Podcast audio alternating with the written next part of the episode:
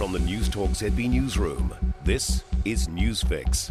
In this update, tourism operators are looking forward to a busy spring. New Zealand's border officially opens to all visitors at a minute to midnight tonight, meaning all visa categories are open for applicants travelling from anywhere in the world.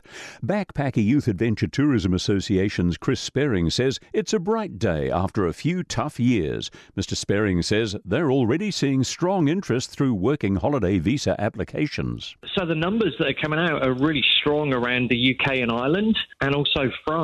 The U S numbers look a little softer at the moment. Samoa will reopen to international tourists again tomorrow, eight hundred sixty-five days after closing borders because of COVID. New Zealand is the biggest tourist market for Samoa, and there's not a single seat left on any of Air New Zealand's four weekly flights until August twenty-third, with a one-way ticket starting at just over one thousand dollars.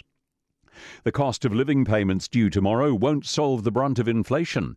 Eligible New Zealanders earning under seventy thousand dollars a year will receive their first payment of one hundred sixteen dollars, then two more over two months. All up, it's three hundred fifty dollars. Economic writer Max Rushbrook says it is a band-aid measure. I suspect the government will come under pressure to extend the payment beyond its three-month uh, lifespan.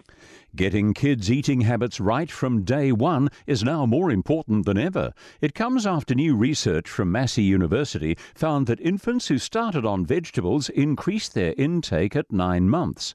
Research from Auckland University has shown thousands of New Zealand preschoolers are eating more fatty foods than they are fruit and vegetables.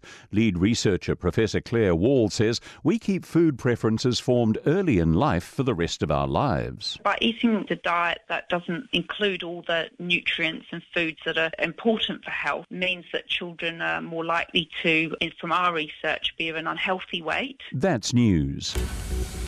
In sport, Kai Kara-France had a third-round technical knockout loss to Brandon Moreno at U F C two seventy-seven in Texas, missing out on the interim flyweight title. The Mexican had the ascendancy in the first two rounds, but the New Zealander stormed back in the third, landing some heavy hits and opening a cut under his opponent's eye. But Moreno landed a kick to Kai Kara-France's abdomen, which saw him floored and unable to recover. In supercars, Shane Van Gisbergen's made it two from two at Tailand Bend, but it's fellow New Zealander Andre Heimgartner who's grabbing headlines. The Brad Jones Racing driver collided with Thomas Randle at the very beginning after Randle stalled on the start line. Both drivers are safe. Van Gisbergen's offered his condolences. Shame to see that crash at the start. Glad those guys are okay, but uh, not good to see damaged cars. That's sport. I'm Joe Gilfillan. For more news, listen to Newstalk Z B live on iHeartRadio.